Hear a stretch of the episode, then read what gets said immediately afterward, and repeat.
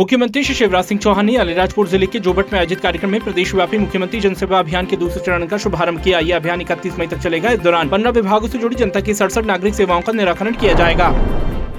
मुख्यमंत्री श्री चौहान ने जिला अलीराजपुर जोबट में मुख्यमंत्री जनसेवा अभियान के शुभारंभ कार्यक्रम में 221 करोड़ लागत के विभिन्न विकास कार्यों का लोकार्पण एवं 110 करोड़ लागत के विभिन्न विकास कार्यों का भूमि पूजन किया। मुख्यमंत्री श्री चौहान ने अलीराजपुर के चंद्रशेखर आज़ाद नगर में महान स्वतंत्रता सेनानी चंद्रशेखर आज़ाद जी की प्रतिमा पर माल्यार्पण कर उन्हें नमन किया एवं स्मारक का भूमि पूजन किया। मुख्यमंत्री श्री चौहान ने अलीराजपुर के रिंगोल पंचायत में आयोजित कार्यक्रम में स्वतंत्रता सेनानी प्रतिबाई जी की प्रतिमा पर माल्यार्पण कर उन्हें नमन किया।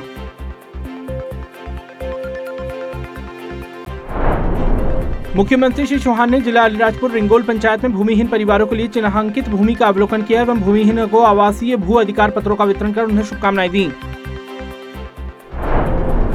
मुख्यमंत्री श्री शिवराज सिंह चौहान ने सीहोर ज़िले में मुख्यमंत्री कन्या विवाह योजना अंतर्गत आयोजित सामूहिक विवाह सम्मेलन को वीसी के माध्यम से संबोधित कर वर वधु को आशीर्वाद दिया और उनके सुखी जीवन की कामना की।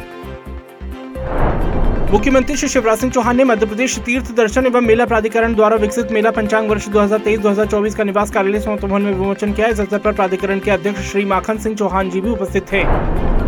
डॉक्टर मोहन यादव ने उज्जैन में मुख्यमंत्री जनसेवा अभियान के द्वितीय चरण का शुभारंभ किया। अभियान के दौरान नागरिक सेवाओं से जुड़ी समस्याओं का तुरंत निराकरण किया जाएगा।